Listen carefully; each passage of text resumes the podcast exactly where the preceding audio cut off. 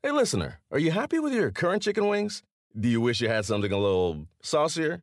If you answered yes, then it might be time for you to break up with your old chicken wings and get a new honey. Lemon pepper wing from Popeyes. Share the wings with your friends so they can see it's time to move on too. Head to Popeyes and get six piece honey lemon pepper wings for $5.99. At participating U.S. restaurants, price may vary. If you don't know SiriusXM, then listen up. Commercial free music plus sports, comedy, talk, and news. They have it all. And right now, you can get your first three months of SiriusXM outside the car for just $1. Go to SiriusXM.com slash busted to see offer details and to subscribe. Offer available to new SiriusXM streaming subscribers. SiriusXM, no car required. This is the Busted Open Podcast. You can listen to the full show weekdays from 9 a.m. to 12 p.m. Eastern on SiriusXM Fight Nation, channel 156.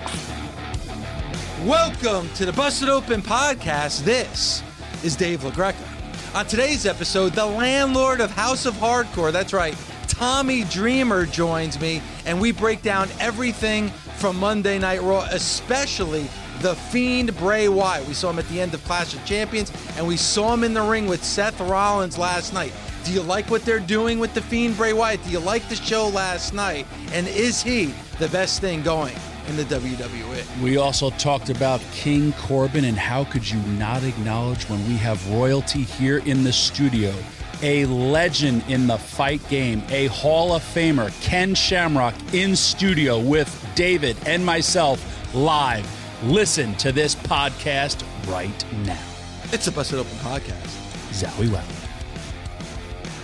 Let's start from the end from last night or the beginning or most of the show because it seemed like the fiend Bray Wyatt had his claw on everything that happened on Monday night. And very, very interesting to see what direction they're going to go in with The Fiend. Well, I think the direction that they're going to go in, they're going to go all in with The Fiend, uh, and so they should. It's such a different character. It has so many different levels, and uh, I think we're going to see some probably a singles match at Hell in the Cell. Would you agree on that? Yes. Well, it's it sounds like we're definitely going to get a Hell in a Cell match between the Fiend and Seth Rollins at Hell in a Cell. Interesting though, because the Fiend is a character, a personality, an entity. I had that one match at SummerSlam that Bully and I completely forgot about on the show yesterday, but he had the match with Finn Balor. But for the most part, we haven't really seen him in the ring except for attacks. But here he is going up against the Universal Champion, Seth Rollins. Is this too much too soon for The Fiend?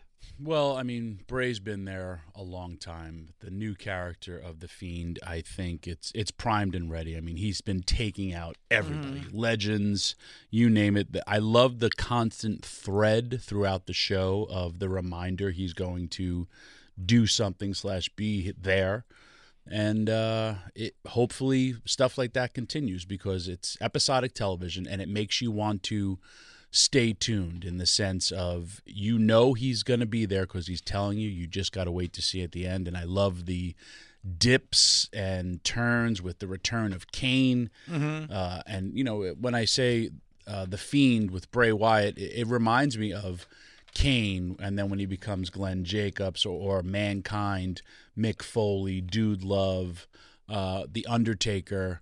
When I mean, could you imagine back when the Undertaker went from the Undertaker to the Badass, like you know, at different times while he was still in that gimmick? But I mean, we all after the Undertaker's Badass gimmick, we couldn't re- wait to see the return of the actual Undertaker with his cup, his mind cup thing that you, hand cup. Yep, I know. So uh, the Fiend, it's it's going to be great, and him and Seth Rollins have amazing chemistry. So uh, I I hope, I mean, they do something. I don't I don't want to say a Hell in a Cell match. I would I would love to see like his whole what's his thing called again? The whole uh, come on. I, I don't know what you're talking about. His fun house. What is that oh, thing the, called? The, TV, uh, yeah, the, the Firefly. uh, Firefly Fun House. I yeah. would love to see a Firefly, a Firefly Funhouse match instead of a Hell in a Cell match. Oh, oh, okay, something a little bit unique and different. And maybe, and we got a couple of calls about this yesterday. Maybe you don't see the Fiend. Maybe you see Bray Wyatt and the fact that it's almost like two completely separate people. Maybe instead of seeing who we saw last night at the end of that show, maybe you see the Bray Wyatt that we see at the Firefly Funhouse with the red sweater and the ponytail and everything else. It you could go in so many different directions, and I know they've hinted at this. We've seen this in pro wrestling for a long time. You mentioned the Undertaker and Kane. You know, you can go back to you know Florida Championship Wrestling with with Kevin Sullivan, but I've never seen this type of a path with the character and the personality, like what they're doing with the Fiend Bray Wyatt. And I'm wondering if a lot of fans are digging it. I go on social media, and social media is so tough to gauge because, you know, it's mostly negativity on social media. Judging from crowd reactions, it sounds like it's completely over. But I think today on Busted Open, I want to kind of get a gauge from our nation members if you're digging it and if you like the direction they're going in.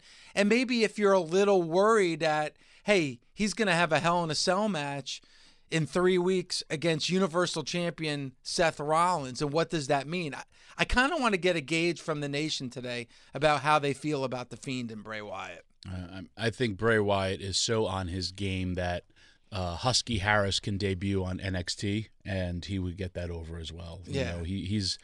Um, I hate to say this because it's been said a lot, but like he's a once in a generation type of character Wow. that can transcend over something. I mean, he's been a top guy since he's become Bray Wyatt, and whether it's just promos, and again, he's you know third generation wrestler. It's uh, it's that's built and ingrained in him. He knows it, he understands it, and he's definitely embracing it. And this is something different. And listen, the whole show last night, Monday Night Raw, was a little bit different than things that we've seen. I know there's a lot of people that loved it. There was a lot of people who hated it. One thing I know for sure, watching that show for three hours last night, uh, Tommy, was the fact that it was completely different than most Raws. I think that's what I liked about it is that it was so unique. A lot of times with Raw, I feel like we've been here before. We've seen this before. We've done this before. I did not have that feeling last night watching that show. and they have to be. And you know, wrestlers will always say, uh, "When is WWE the best?" When you know they have competition. And There's with the impending war on the horizon, um, with AEW and you know uh, Impact Wrestling now getting uh, something. There's actually alternatives and you know hey also guess what they're lucky that the cleveland browns jets game was a stinker because that's a big competition right right there Monday Night Football, absolutely. and when you have competition you need to change. And you need to change in a positive way. And i, I felt uh, in a whole it was a it was a very very cool show. Um, when I thought I was doing the show with Bubba, I had a great argument with Bubba because of like the fan interaction when they had Steve Austin there wasn't the same when they had um, different guys appearing on screen and, and the reactions of the crowd. So at times that seems to be a little flat, but if you kind of just take away and stop being so critical, like the the gender reveal party, which you enjoyed, I loved it. um, I thought it was totally different. I love the advertisement um, of it. and then, hey, I'm going to slap your face because, you know, you're the father of my child. And then, hey, we're going to go have a match. But the backstage stuff got no responses from the crowd. Um, don't know if they showed it to the crowd, but old school era, you would hear reactions all the time, you know, and to me at times that was the flat part of the show but the wrestlers paid it off nicely and and that goes with the writers and all that stuff it paid off their angles nicely Yeah, and, and Bully mentioned this yesterday, Tommy, and he talked about, you know, like with Bischoff now being involved and Paul Heyman now being involved. It's a different set of eyes on the show. And I think Raw and SmackDown both needed that. They needed a new perspective, especially Monday Night Raw. They needed somebody creative to kind of look at that show and change the show. You mentioned that a lot of those segments that I liked didn't really get a, a good reaction from the crowd. And I think the big reason for that, Tommy, is is because it's different. They're not used to it. It takes a little time to kind of absorb it and understand it. So I think it's going to take a little bit of time for the fans to really react to something that's different that they're not used to seeing. mm, i would say talent needs to be more over than to get those reactions because uh, you got to remember, you know, uh, Kai En Tai would get reactions of doing stuff in the back. Crash Holly would get reactions in the back. Guys who weren't main eventers, but they had storylines and they were getting pushed a constant thread throughout the show. Mm-hmm. When you're that established slash over with your audience, the people are going to react to it. I get it. You know, this is an interesting discussion, and I know this is coming off of a very, very different Monday Night Raw. And I agree with you, Tommy, that hey, when you have competition and you have other options, you kind of got to step up your game or change your game. And I think Monday Night Raw is definitely doing that.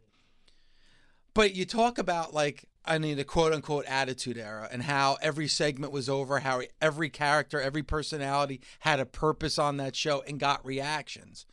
One thing that AEW has over the WWE right now is kind of like what the attitude era had, what ECW had, that 18 to 35 year old. When you go back on the WWE network and watch ECW, everybody in that crowd is between the ages of 18 and 35, right? Correct. If you go back and watch Attitude Era Wrestling, 90% of that crowd is probably in that 18 to 35 group. When it comes to Monday Night Raw, I I kind of think it's completely different. You look at a crowd on a Monday Night Raw, you'll see a 60-year-old man and you'll see a 6-year-old child. I don't think for a Monday Night Raw or a SmackDown, you're going to get those monster reactions like you did 20 years ago. I think you'll see that Wednesday nights on NXT, and I think you'll see that Wednesday nights for AEW. I don't know if you're going to get that for Monday Night Raw because the crowd is so diverse. Um, well, I'll tell you, like I saw my the reaction Sasha got with her promo, uh, and you hear the crowd at the end. Oh, like they listen to every single thing that uh, she said, and you know they they pitch back to I think they pitch back to Cole and uh, and on camera with the announcers, and Mm-hmm. you can hear the people react to that, and that's as a wrestler, as a performer, that's what we work towards. And then there's you know there's the the wedding thing, uh, the gender reveal was great, but then we went to uh, the tag team, the NXT tag team champions, and they did this whole thing uh, where I thought it was my kid, ha ha ha. There was no responses. Yeah. and absolutely, and like I sat home and I'm like, I don't understand that. You know, like it.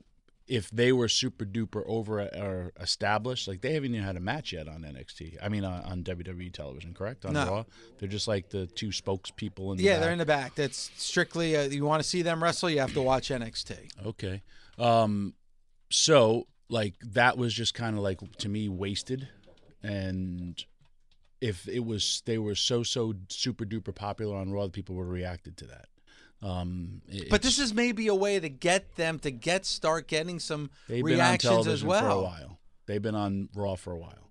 They need to the for me wrestling fans need to it, it's it's old school Ric Flair. You have to be able to walk the walk and, and talk the talk. So you have to go out there. If you can cut a great promo, cool. But then you also have to deliver in the ring because there's been great guys who can cut promos, but they're not that good in the ring. So it's, I mean, that's kind of how the business is. Yeah. And in the WWE, you need to have a combination of all those qualities, and and I think there's some that are better at it than others, and there's some that are right on the mark. Somebody that I'm still back and forth with, and I'll go to the beginning of that show last night is Seth Rollins. There's times where I'm like, all right, he's finally clicking, he's there, he's getting a reaction from the crowd, he's getting my emotions, and there's times especially on the microphone, he's just flat. Seth Rollins, I don't think there's anybody that could argue he's not tremendous in the ring. He's amazing. But there's times on the microphone for me, he's a little flat.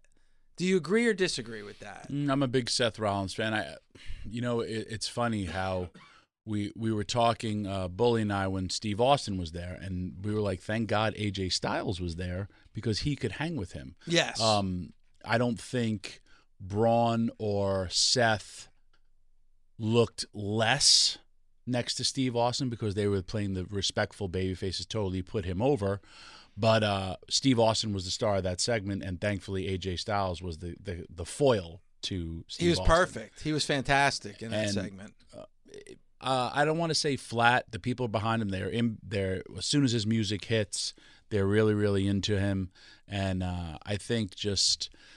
Yeah, man, it's it's hard coming off of hey, I just beat my former tag team partner Braun Strowman, and now I'm here for this, this. But I got attacked by the Fiend, and Well, who's that's what the thing too. Like I, I mean, you know, Alex Metz and I were having this discussion before the show. I understand creatives behind it, but after what just t- took place the night before Should've on that pay per view, yeah, I mean, and he didn't really have that type. He almost did like that.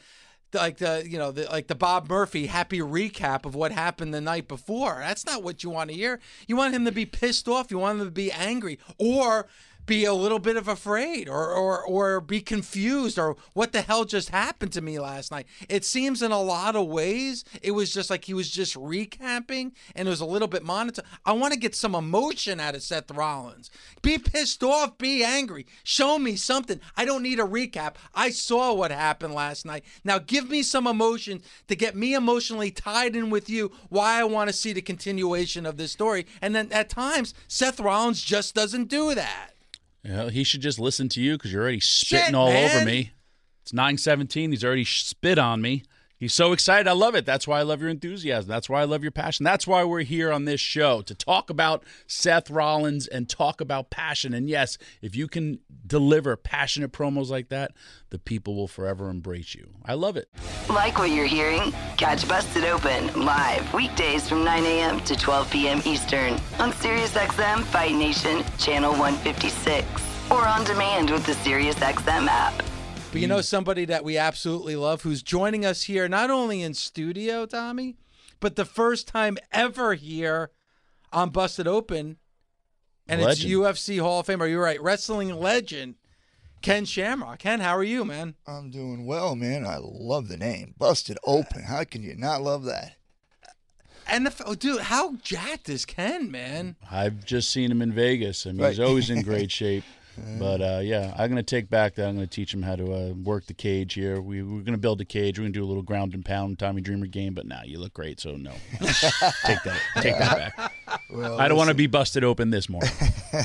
I'll take any education I can get from you when it comes to wrestling. And you know, a lot to talk about with Ken. Obviously, the move of Impact Wrestling to AXS TV, and coming up in just about a month, you know, one of the biggest, if not the biggest, pay per view for Impact Wrestling, Bound for Glory, where Ken is going to go, be going up against Moose. So a lot going on in the world of pro wrestling with you. It's good to have you back. Well, I appreciate it, and I tell you, it was a uh, a great welcoming when I was down there.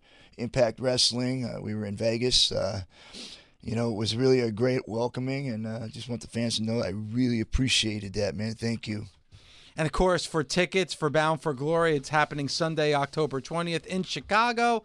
Go to impactwrestling.com for tickets. And like I said, it's always one of my favorite shows of the year. And to have Ken Shamrock back, how about this Brian Cage going up against Sami Callihan? Sami Callihan, who's going to be joining us here on Busted Open later in the week. So a lot going on for Bound for Glory. And Impact Wrestling is kind of like, in a lot of ways, wrestling's best kept secret, but I don't think that's going to be the case anymore with the move to AXS TV. Yeah, and you know it's funny how Ken got uh, involved. It's really, you know, I, I say it's uh, old school values with new school rules. All this really started on social media. Moose, uh, you know, Ken just Impact Wrestling put over uh, Ken for his own uh, fight coming up and, and his company coming up, and then Moose just chimed in. And of all people, and it's a big pet peeve of mine, and everyone wants to make a comment. You know, there's some haters, there's some trolls, and they want to make a comment. I mean, to me, that's like, hey, you're talking bad about me to me or to one of my friends, and my friend's going to go back and say that. So Moose tags, like, retweet with comment, and you're going to see this. Uh, and Ken being, of all people who you're going to, like, say something negative to, you know, Ken Shamrock. I mean, a legend in the fight business. Yes. Combat sports. And then it just kept on morphing where, you know, I actually thought it was a joke. I'm seeing the going back and forth and I'm just like, is he for real? And I mean, I'll let Ken tell the story, but then it just morphed to, and I mean, kudos to Impact, be like, hey, are you interested in fighting? So, Yeah, it was great because um, it was it was Brian Cage. You know, we were kind of ribbing one another, and him being the champion, all, and I was kind of ribbing him a little bit, and we had our back and forth, and this guy chimed in. Moose chimes in. I don't know who he is, right? And so he starts chiming in, saying different things. And listen, I, I know Tommy Dreamer, man, and, and and everybody in wrestling respects what he's done when it comes to that hardcore style, right? And then he starts disrespecting him, and I'm thinking, man, this dude, who this guy needs a, a, an ass kicking. I hope I can say that. I think I just did, so this doesn't matter. It's satellite radio. You Right. can say whatever you want. So I'm thinking to myself, man, this guy, somebody's got to shut him up. And uh, I remember making a call to Impact and saying, hey, man, you know, who is this guy? And uh, of course, they were having problems with them too, right? The same disrespect towards the company, towards the owners. And uh, I said, well, why don't you let me come down there and put an end to them? They say, well, we're in Las Vegas. Why don't you come on down? I said, all right, I'll be there. So that's how it all started. There I was standing in front of them. And, you know, we were standing in this, um, if you correct me, where was that sports place that we were at? Sam's Town Sam's Town. And Casino. yeah, but then I was in a in a uh, a building where he smacked me in the head. Where was that at? I don't remember. I'm sorry. We were standing there. We were doing this thing in the store where we were going to go ahead and face off, going to make the announcement. And he oh, reaches the, over. the Las Vegas shop. Yeah, yeah. yeah, he reaches over and he hits me in the head. And I go, that's my move. that is my move. How did you? Uh, so I just literally, you know, everything just kind of morphed. And now here we are waiting for Bound for Glory. And, um, you know, we're not too far away from me being able to put a beating on him and shutting him up once and for all. Let me ask you something, because you know, like Tommy said. Now, listen, I'm I'm talking to two legends here. Uh, you know, Tommy with in, in pro wrestling, you in all combat sports, kickboxing, UFC, MMA, pro wrestling. Do you notice now, like with social media, that people who probably didn't have a voice before feel that they have a voice or have to chime in or they use social media in a way to get them over and do you feel that maybe like the newer generation when it comes to pro wrestling doesn't have that respect for the legends that came before them I don't think it's just pro wrestling. I think that's in all sports. The social media thing just started booming, and it gave people a voice, and it gave them a voice to be able to say whatever they want to say without any repercussions. And uh, that's why we have what we have today with people getting on there disrespecting people, saying stupid things, because there's no instant, um, you know, you- you're going to be held responsible, right? But it, in social media, that's just not the case. Like people just say whatever they want and on they go. They all have different handles. You don't know who they are. So it just opens up that door for that wide variety of disrespect. Um, and I, I've found out long, long ago that you know if you and you have to be involved in social media. It's the only way you can still keep staying in touch with everything that's going on in the world. But I also know that um, you just don't take everything that personal because there's some stuff that comes at you that you're just like, what the, where did that come from? And so you just let it roll off. But then when you get an opportunity to actually call somebody out and you know who they are, you know where they're at, and then to be able to have the fans follow that. Because very rarely do people get to see a troll on there, a keyboard warrior on there actually get called out, and they get to see something actually done from somebody on there talking smack. And most times they wouldn't be held accountable. Well, this time he's going to be held accountable. You know, it's funny when when I watch uh, anything like UFC or, or forget about professional wrestling, um, because uh, I love the fact that we, you know we have this show because of professional wrestling and people give their opinions. Cool, no one's really ever disrespectful. It it's extremely hard to be in a fight to prepare to fight another person without rage. I mean, I, I've bounced, I, I've gotten into fights in, in bars and, and riots and ECW, but to prepare to fight without hatred, rage, and just, hey, this is my job. I have to beat this person. And then I see so many, like every Friday night when there's a UFC fight or a Bellator fight, uh, everyone's like, oh, well, they should have done this, they should have done that. And I'm like, if you've never been in that situation, how could you say to do that? And then you're saying that like you would tag a Ken Shamrock of like, Crazy. Ken Shamrock. How could you have done that? Well, I'm fighting for my life. Like I'm getting punched in my face. Yeah. Maybe I, but like as as a performer, it's a lot different from when you you know I don't know how you or the other guys in your world. And another cool thing, we had so many. You, a lot of your friends from the UFC world came to. uh It was like a UFC gala in the back. It was awesome. Uh, who- It's fun to see that crossover, right? I mean, you think for so long um, when I started into the pro wrestling world, there was no path there. I just did it. Like I, I ran into a situation where I wasn't going to get my contract renewed. Uh, they were having problems in the company. They wanted me to come back. They wanted me to come back for less. I couldn't do it. I had a family. I had a gym, everything to support. So we had a discussion saying, well, you know, I got to walk away from this. Um, but I'll come back once everything gets squared away with all the legal issues with the uh, world of mixed martial arts at that time. So I went into pro wrestling. Well, there's no path. I mean, there's nobody had done that in in what I had been in. So I went there and I did it, and uh, to see um, now the amount of people that are literally going from wrestling into MMA and MMA into wrestling. And uh, here's a fact that um, I want to clear up because I think it's it's it's gone so far that people don't even realize that I was a wrestler first and then I went into MMA. Um, I started long ago under Vince Torelli, Mr. Wrestling Vince Torelli, and I was in Mooresville, North Carolina, and I was putting in work down there. I was even on WWF house three house shows, worked against Barry Horowitz twice and Mega Man once, um, and then I went over to Japan and I got to work in Baba's group. Um, so I put in some work uh, before I went into MMA then I had the opportunity of being very successful in the MMA, going through Japan into the U.S., um, and then also going back into pro wrestling. So, um, being able to, to to have that journey, be able to pave that path, and be able to see how successful so many people are becoming from MMA world or from MMA into um, pro wrestling or pro wrestling into MMA. And uh, some people say, which one is harder? Well, I, I don't I don't necessarily think which, which one is harder. I think it's about the person that's actually doing it. Yeah, uh, I mean, I know Kurt Angle would always say professional wrestling was harder yes. to get into coming from what he used to do because it was I I'm here to win. I'm here to give it my all but to win. You coming from and I mean I knew your background, you coming in from that world to like, "Oh wait, I have to fight for real now." That's a harder thing too. But I mean, I know you were badass in the in the the real world as well. So it's not for me. My hardest part, like, to, would be I need to fight for anger. But that's why you were a pro in that world. Like I need to somebody try to hurt my friends, or you know, you're in a bar, you're in a riot, something like that. That's the only way I could like get in. I need to be enraged, and I would then also get. You mean like up. Moose disrespecting you? yeah, but uh, like that. I got to uh, incentive. That's for sure. like I said, it's a different different time, and you know I know Moose.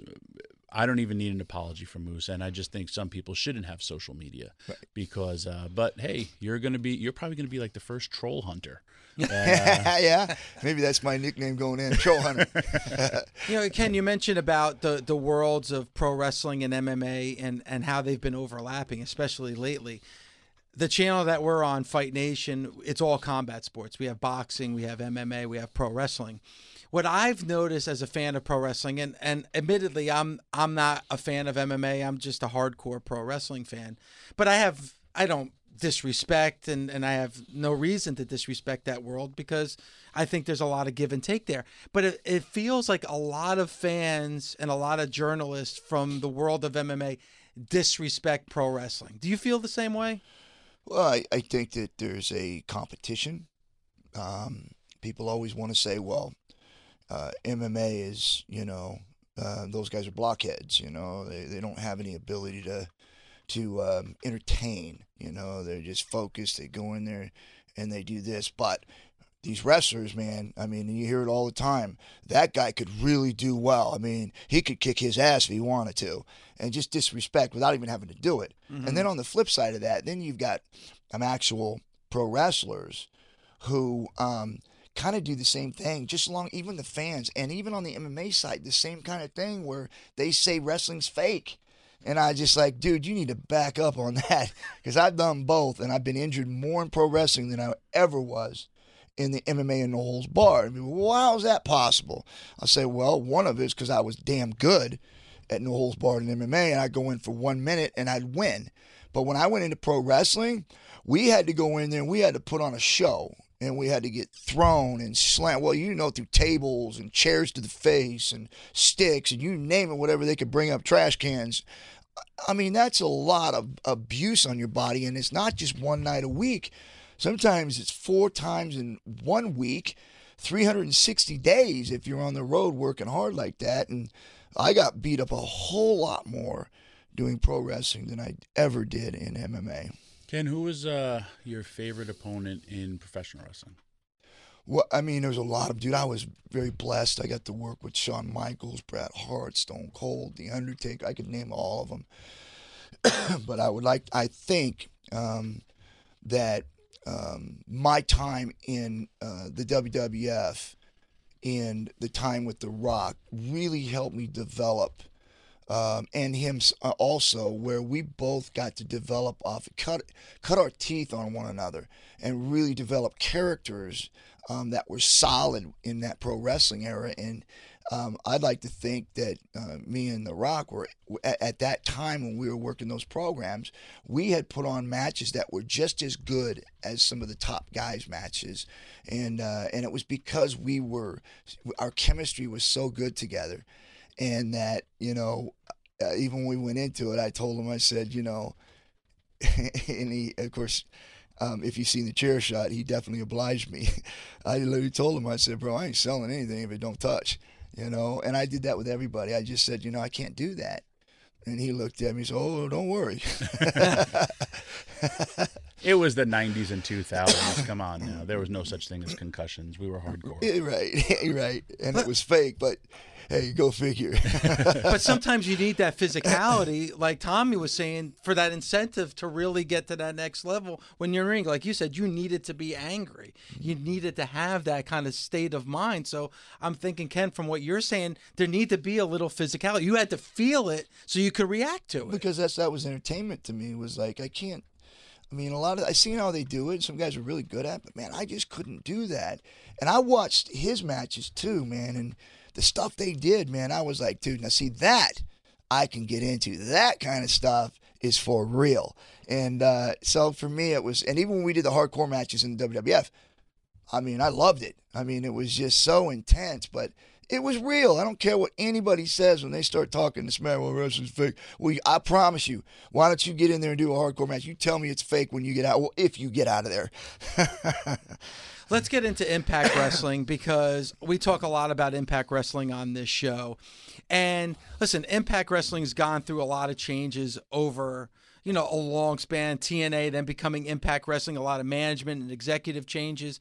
But man, the product that Impact Wrestling has been given for well over a year now, I think has been fantastic. And with this landscape of pro wrestling changes, I think Impact Wrestling is more than just an option. I think it's a it's a necessity. If you're a pro wrestling fan, you need to tune in every week. And now this move to AXS TV, I would think, and you've been a part of the company before, but right now when you look at Impact Wrestling, you got to be proud of what the product is right now and the roster of wrestlers that are part of this company. Yeah, no question. Um, you know, when I that's the reason why I was ribbing Brian Cage because that's the company that caught my eye. You know, there's all these other ones out there, but it just seems like there's there's so many um, characters, so many attitudes, so many uh, prima donnas um, that are in some of these other companies that you can't go out and actually travel on the road, have a good time, put your shows on, be able to go home and re- and, and and you feel like you've, even though it was hard work, you feel like a that was a good time, and I like the people I'm working with. Um, I just don't feel that or at least I don't see that with the other companies that I've been watching out there. It just seems like the, the guys don't get along with one another. Like everybody's trying to step on everybody's head. And it looked like at Impact, like everybody was trying to build the program. From the top down, everybody was working together to get a good product.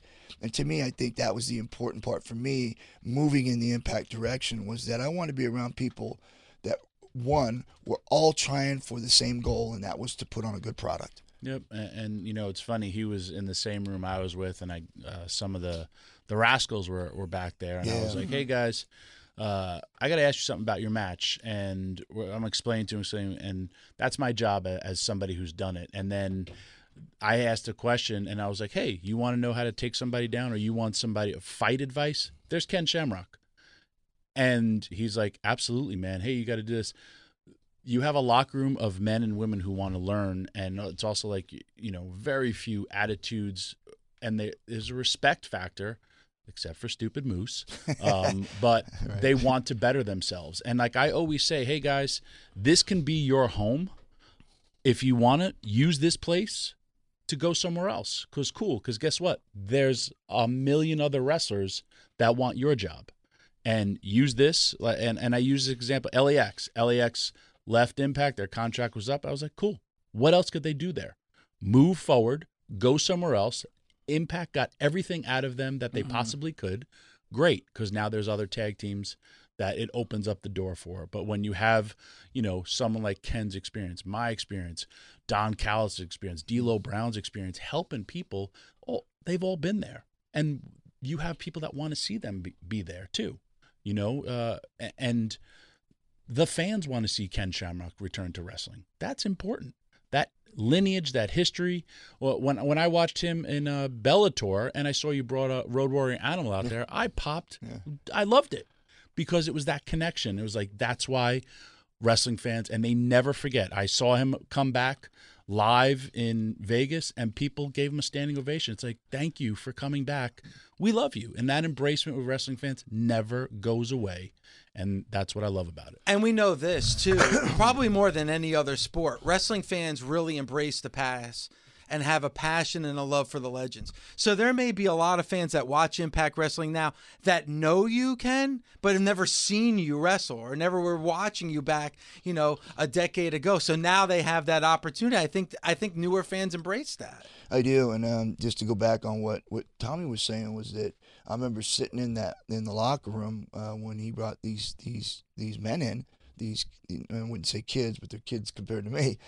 But uh, you know they they went out and they they were all smiles and they were like happy and when we watched the match we saw the things that they did they're great moves all the stuff was really good except they weren't in the right places like and so when he came in and he started teaching them, I just like in my mind I went, see, this is why I'm here, because it's not. If we'd have tried it, if somebody was trying to do that with some of these other organizations, these guys would have flipped them off. Say, who, who do you think you are? So that's the reason why I chose Impact was because everybody's trying to build a quality product that makes sense.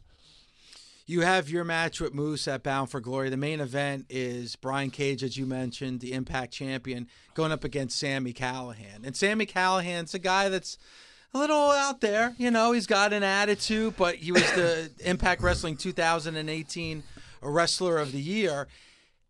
Tell me if I'm wrong. I look at Sami Callihan. He kind of reminds me of somebody that I first saw when I first put on TV for the first time and watched pro wrestling. The first person I ever saw was Mad Dog Buzz Sawyer. Eh, Sami Callihan reminds me a little bit of Mad Dog Buzz Sawyer. I believe Mad Dog Buzz Sawyer was an influence with you early on in your career. Do you see that with Sami? And, and tell me some stories. You got to have some Buzz Sawyer Oh, stories. yes, of course I do. Um, yeah, I don't know enough about Sami um, uh, to compare him to Buzz. Mm-hmm. I do know he's very talented uh, and he looks very, very strong, um, which is going to be a problem for Cage because Cage is usually pretty strong, very acrobatic, great, great worker. But that should be a pretty challenging match for Brian. So uh, we'll see what happens. But with uh, with Buzz, I remember um, it was at towards the end of his career. He's still going over to Japan, and he would bring guys up. I came up there because I wanted to do pro wrestling. Uh, I just finished playing ball in college. Uh, my dad had turned me on to pro wrestling, and I said, "Yeah, I'll give that a shot." So we would drive up from Reno to Sacramento, and we were supposed to go to his his gym. Well, his gym was the park. It's like down the street from his house, and so he would go out there. And the first, I don't know, maybe the first couple weeks, we would go down on the weekends, and and he'd have us run and doing push-ups and just doing conditioning. And then he he brought me aside into his house, into his office. He goes, "Hey, I got this thing I want you to do because I'd done tough bands and I was a shooter." And uh, shooter means uh, somebody that's a, a wrestler, a fighter, a guy that can take guys and beat them up in the ring. Well, Buzz says, "Listen, I'm getting twelve hundred to fifteen hundred dollars from each person that comes in," and he goes, um, "Man, I'm getting old. I got to go to Japan. I got to do all these other things." And he says, "I need somebody to take over and and uh, shoot on these guys." Of course, I'm going like, um, "You mean like take them down, like wrestle?" And he goes, "No, make them quit." I was like, "Okay."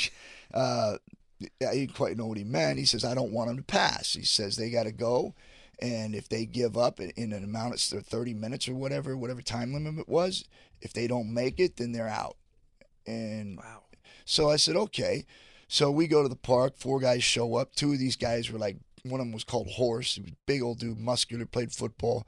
I think I weighed probably about 215 at the time. I was always strong, though. Benched somewhere 600 pounds. I was just really, really strong. And I was a great wrestler, a great fighter. And so these guys would come in and, and Buzz would hit the clock and, okay, go. And it was out in the middle of this park. And so I just started beating the hell out of these guys and they would quit. Each of them quit. Well, then I found out afterwards that they had all paid twelve hundred to fifteen hundred dollars. I didn't know that. Well, Buzz was kicking me three hundred dollars each time I did it. I was like, oh, cool, gas money and some food, you know, coming down here. But I wasn't learning anything, right? He was just having me shoot on guys, and he would go to Japan every so often. His brother would come in and. He would run the classes, and I would just just beat guys up, you know. That's the old This school is- Carney way. So this is amazing. So people would join Buzz Sawyer's wrestling school, pay fifteen hundred bucks, Yeah. and then they would get thirty minutes with you. You would beat the shit out of them. Yes. They quit, and they keep the money. And Yes. give you, I mean, Yeah, yeah. Well, then that came to me not my father basically because he was the one pushing me said we're not learning anything here. It wasn't but two weeks after we decided to go somewhere else. Buzz died. He OD'd. Um, he had a, a bad a bad issue with uh, with cocaine, and uh, I guess he went into a nightclub and he hadn't paid the right person or done something because he was a tough dude, right? So when he took stuff from people, he didn't care. He just took it and said, "F you, you ain't gonna get it back." And well, I I think somebody gave him a hot shot, and damn, he felt it, found him in the bathroom on the floor dead. And uh, so we had already made plans to be going down to um, Nelson Royals, and it was Nelson Royal and Gene Anderson's in Mooresville, North Carolina, where I did another tryout. And it's funny because when I was down there doing this tryout, they had us running, doing all the things that Buzz was doing. And then at the end of the tryout, they had this shooter come in. And uh, I was like, oh, no, they ain't. Like, yeah, yeah, oh, no, they ain't. And so I remember doing these things. We were in this, this cow pit. And he had this land out there, and he had us running, right? Well, uh, Tommy, it was Tommy Angel. Um, I was running and I went all the way up and I touched the line, but I didn't go all the way down. I ran back and I was blowing everybody away. And as I get to the end, Tommy goes, "Do it over," and I was like, "Huh?" He goes, "You didn't touch the line. Do it over." And I'd already done like ten of them, so I said, "Okay." Boom! I did another one. I did ten more. No problem. So um, it seemed like they were picking on me, right? Like they were trying to get me to quit. So we get into the wrestling, and this dude comes in, and he's probably about 240, not muscular, but big. And uh, he's probably about six foot, my height a little bit. And so they said, okay, 20 minutes. And I'm thinking, oh, damn. you guys have no idea what's coming here. so we go at it. Dude was pretty good, right? There's no question he was pretty good. But we got into it about 15 minutes and I started taking over on him.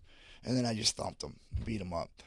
And um, so I passed, right? But and we paid money, thirty five hundred for this, for his. We drove all the way up there in Mooresville, thirty five hundred for this. And uh, I was like, I ain't, you, you guys are not making me quit.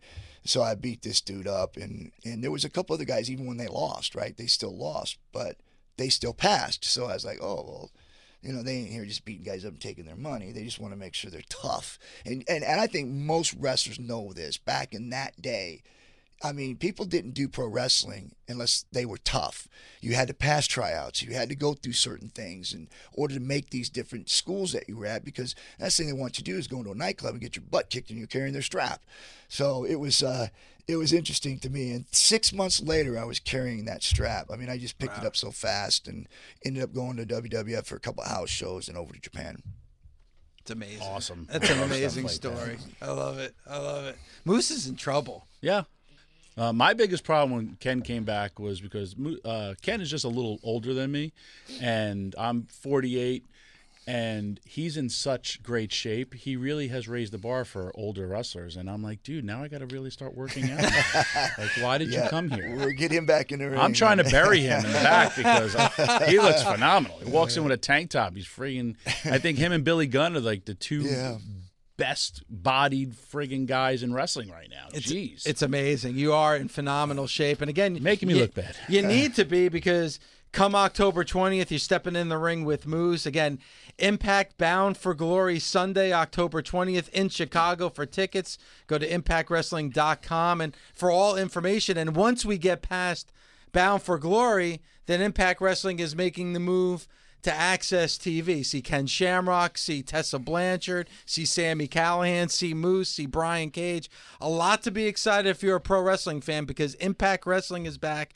And man, they are making major changes, and this move to AXS TV is a big one. And Bound for Glory, their biggest show of the year. Ken, it's been an. I mean, we could talk to you for hours. Yeah, well, let me let me. I'm gonna throw something in there Sure. real quick. I know we've been talking, you know, mad about um, Moose, but you know, I, I didn't know who he was when when we first started uh, getting into this. I thought he was some punk guy, which I still think he's a punk. But um, I, I- listen, th- you cannot take away from this guy's skills. This guy's good. Um, so I know, and I'm not taking him lightly, man. I've done that before, and I got my ass kicked. So I'm not taking him lightly. You know, this guy is very talented. He's very athletic, um, and so there's no. I mean, I think anybody impact anybody that is in in Impact Wrestling knows that this guy is no joke. He may not be the best guy in the world, but he is very talented. And so there come from Bound for Glory. I will be ready. Also, too, I want to bring up the um, uh, September 21st um, Valor Bare Knuckle, which is just a week away, man. It's going to be awesome. It's bare knuckle fighting. I'm launching that. That's my business. In fact, is I'm really looking forward to this thing moving out September 21st. Valor BK. You can get it on any of the pay-per-view networks and then Fight TV. You can stream it on your your phone. But I did this for a reason because I truly believe that bare knuckle is its own beast, and that just like we were talking about earlier, if you're a tough guy, um, and you a bar, you're, you're bouncing bars, or, or that you're just a tough guy, you're you got you're 100 0 in street fights, you're tough. Bare knuckle is the kind of thing that pro wrestlers, that MMA fighters, and that boxers are all even. Nobody has the advantage because it is a street fight. And in a street fight, you're not going to the ground. You're not trying to pull off these submissions. And in boxing, you don't have anything to protect your hands. You have nothing to be able to block with. So it's its own beast, man. I'm looking forward to this thing taking off. And I look forward to grabbing some wrestlers and getting in there and them throwing down too, because I've seen some guys uh, that are pretty damn tough in pro wrestling. I'd love to see them get in there. Bare knuckle, Tommy. What do you think? I go back to the days of Philo Beddoe. You know what I mean? yeah, right. Fabulous reference. No one got that. That's great. Right turn, Clyde. That's awesome, Ken. Thank you so much for the time, and it's been an absolute pleasure. You're welcome here anytime. Can't believe ten years that we've been doing this show. This is the first time you've been busted. Uh, I'm busted open, and it's been an absolute pleasure. Thank you so much. I appreciate both you guys, Tommy, and I appreciate you guys. Thank you very much. If you don't know SiriusXM, then listen up. Commercial free music, plus sports, comedy, talk, and news. They have it all. A lot of people think you need a car to enjoy SiriusXM, but you don't. You can listen outside the car. Right now, you can get your first three months of SiriusXM outside the car for just $1. Just go to SiriusXM.com slash busted to see offer details and to subscribe. You can listen on your phone, at home, and online. That's SiriusXM.com slash busted. Offer available to new SiriusXM streaming subscribers. SiriusXM, no car required. Baron King- Corbin. Excuse me. Address him properly. King Corbin or King Baron Corbin. Don't know what we're going to go with. His King moniker. Corbin. King Corbin sounds better. Who's your favorite all-time king? Uh, that's a really good question. Okay, Um, that could be a whole segment. I would probably have to go with Harley Race. Really? Yes. What? I want to throw things at you right now. Harley Race, even in his book, said he was out of shape. He was suffering medical issues. He was so slow with that King of the Ring, uh, that time in his career. And you, and the the fixture of the NWA, you being such a proud, stern NWA guy, you think King Harley Race as your king. I do. And here's why. because let's look at it. Look at what they did to Dusty Rhodes. And then look how they treated a lot of those super. Look at how they treated Ronnie Garvin. They made him a referee for crying out loud. At least with Harley Race, at the end of his career, they made him King Harley Race. Okay, so I look at it's I your at- opinion. I look at that a little bit more fondly. And being an NWA guy, I still looked at Harley Race as that NWA champion. So I'm glad that they actually gave him that nod and made him King Harley Race. I'm gonna put it on social media when uh, you guys finally give me the Wi-Fi pass. Um, I'm gonna ask the nation what their favorite king of all time is, because there's a lot of them. I would have to. For me, it's even though he didn't win a King of the Ring, he's always been wrestling royalty. Jerry the King Lawler. well, wait a wait, wait, Wait, wait, wait, wait, about what? Wait, wait a second here. I said your favorite king. I didn't say your favorite king of the But ring. We're talking about King of the Ring, Tommy. I, but did I say that? So no, you can't say Jerry Lawler. Why? He's the best king ever. I will throw a fireball at you here in studio a- after the coffee. Well, obviously he's the best king ever. okay. but I thought you were talking about King All of the Ring. then I will change my opinion because I'm being uh, yelled at on the air. So my favorite king, I don't know who my favorite king would be. Moondog King. How about that? All right, here, all right. Here are the King of the Ring, the past King of the Ring winners. Okay. Obviously, here in 2019, Baron Corbin. 2015, which was the last app before Baron, was Bad News Barrett. I don't think anyone's going to mention Bad News Barrett. Before that, it was 2010 with Sheamus, 2008 William Regal, 2006 Booker T, 2002 Brock Lesnar, 2001 Edge, 2000 Kurt Angle, 1999 was Billy Gunn, 1998 was our guest that we just had, Ken Shamrock, 1997 was Triple H, 96 was Stone Cold Steve Austin, 95 was Mabel, 94 Owen Hart, 91 and 93 Bret Hart, 1989 Tino San- Tito Santana, Ariba, 1988 Ted DiBiase, 87 Randy Savage, 86 Harley Race, and the first ever King of the Ring winner, Don Muraco. Wasn't King Haku? Uh, King Haku, no. God bless King you. King of the Ring. But how come he used to have a robe and the crown? Did or did he steal it from Harley Race? He didn't steal it from Harley Race. Who did he steal? I thought he was a king. He was King Haku, but I believe that was stolen. Hmm. Man, my wrestling markdom is a little. I haven't slept much. I will say, I. You know what? I. My favorite king in wrestling is Jerry the King Lawler, even though personally we don't get along. But Do you not My get along with Jerry the King no, Lawler? he caned me in my testicles and never even said I'm sorry. true. He never apologized for No, he threw fire at me Interesting. and burnt Well, my hair. all those- I got a bald spot because All those Memphis guys would throw fire, though. Um, I would say I loved King Harley Race, but it I always had that. I'm an NWA type of guy. I would say because they reminded me every time, and I loved him and her together, the Queen Sharmell, and all hail King Booker. All hail King Booker. Oh, and and you know what? You were right. In 1988, uh, King Harley Race had that stomach issue, which what which wasn't just show that he legitimately had. like you. Yeah, exactly. And uh, and he, he sustained it in a match against Hulk Hogan. Mm-hmm. So Haku was given Race's crown and robe, See? and was rechristened King Haku. I don't know anything except for wrestling. I love it. My brain works like that. So I guess you I can. just I just cured another concussion that I had. So he never won King of the Ring, but he, He is a a, former king. Absolutely. King Haku. He's my second favorite king. You would probably have to say that King Haku was the toughest of kings. Ooh, imagine a real fight between Harley Race and Haku. Like, but Harley Race in his prime, not when he was King Harley Race. Hmm.